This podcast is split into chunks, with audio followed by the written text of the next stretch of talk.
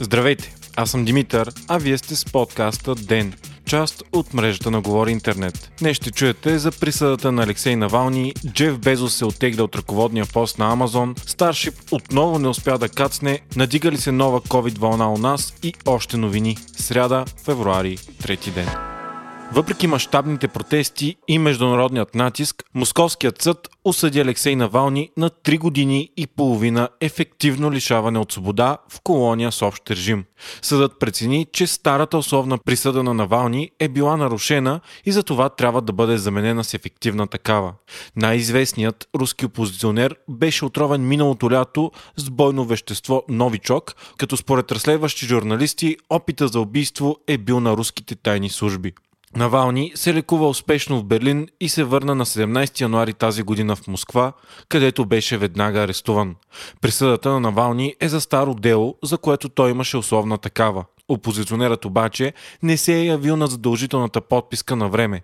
Според множество хора, присъдата на Навални е изцяло политическа и с цел спиране на дейността му против правителството на Русия и в частност президентът Владимир Путин. Още през 2017 Европейският съд за правата на човека в Страсбург реши, че в хода на старото дело, за което Навални е осъден, е било нарушено правото на обвиняемите за справедлив процес и уневини опозиционера. Русия дори призна решението на съда, тъй като като е член на съвета на Европа и изплати обещетение на Навални, но въпреки това не свали присъдата му. Навални имаше 5 годишен изпитателен срок, който изтичаше на 30 декември 2020 година. Според руските власти, Навални е трябвало да се върне в Русия веднага след края на лечението си и през останалото време се е водил в неизвестност. По време на заседанието, адвокатът му представи документи, които показват, че Навални е трябвало да се явява на редовни амбулаторни прегледи в Берлин до 15 януари 2021, заради което и се е прибрал на 17 след първия възможен момент. Въпреки това, съдът реши да осъди Навални на ефективен затвор.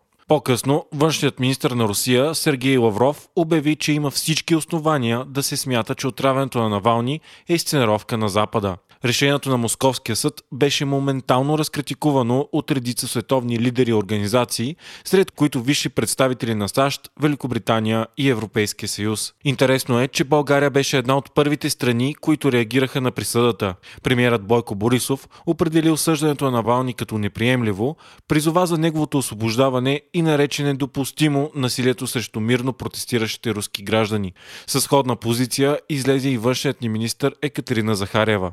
Междувременно, след обявяването на решението вчера, в цяла Русия излязоха множество хора на протести, които продължиха цяла нощ. Протестите отново бяха посрещнати с полицейска агресия и крайна сметка са арестувани над 1400 души. Тревожни новини за разпространението на COVID-19 у нас. След два месеца затишие и намаляване на случаите, в последните дни данните стават все по-притеснителни. За последното денонощие са открити 967 нови случая на база 11 452 теста, което прави 8,4% положителни проби. Най-тревожно е обаче, че след два месеца спад на хората в болница, броят им за пръв път започва отново да се покачва и днес те са 2901, като 200 279 са в интензивните отделения, а 36 души са починали. Здравният министр Костадин Ангелов обяви, че се увеличават случаите с съмнения за новият британски щам. Директорите на софийските болници пък са започнали да докладват нарастване на броя новонастанени пациенти с COVID. Въпреки скептицизма на Запад и критиките, че започна да се прилага преди да има солидни доказателства за ефективността й, руската вакцина срещу коронавирус Спутник 5 показва изключително висока ефективност. Клиничните тестове, проведени в Москва, демонстрират ефективност от 91,6% при клинични тестове сред 20 000 души. Ефективността на вакцината при пациенти над 60 години е дори още по-висока 91,8%. Това е четвъртата първата вакцина в света, за която излизат резултати от изследванията от трета фаза. Модерна и Pfizer демонстрираха около 95% ефективност, а AstraZeneca около 70%, но с много неизвестни.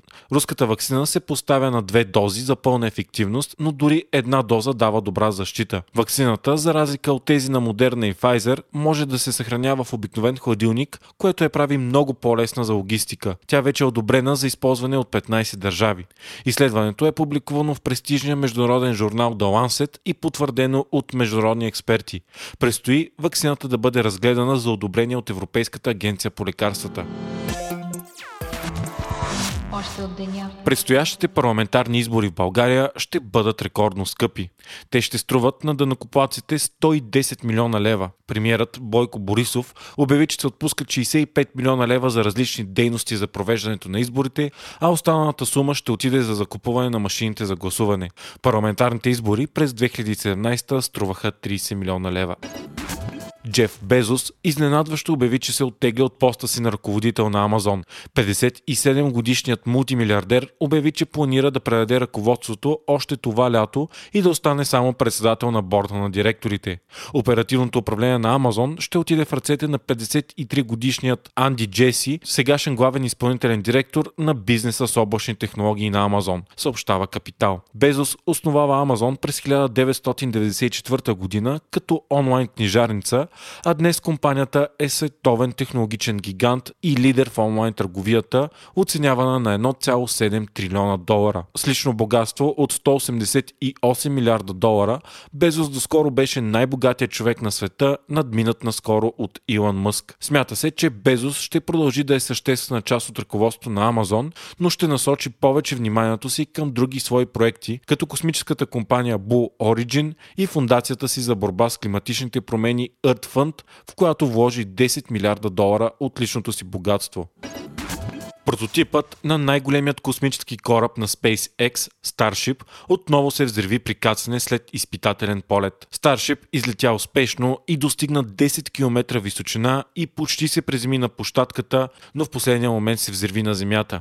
Миналия декември първият експериментален полет на Starship също завърши с експлозия при кацане.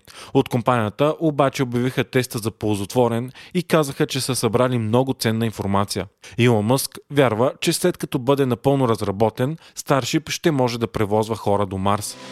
Вие слушахте подкаста Ден, част от мрежата на Говори Интернет. Водещ и главен редактор бях аз, Димитър Панайотов, а аудиомонтажът направи Антон Велев. Ако искате да подкрепите Ден, можете да го направите ставайки наш патрон patreon.com, Говори Интернет, избирайки опцията Денник.